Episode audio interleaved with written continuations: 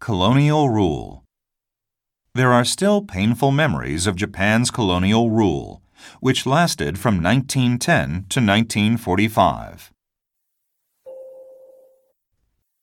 Comfort Woman The reality is, the majority of our people cannot emotionally accept the Comfort Women Agreement, Moon told Japanese Prime Minister Shinzo Abe Thursday.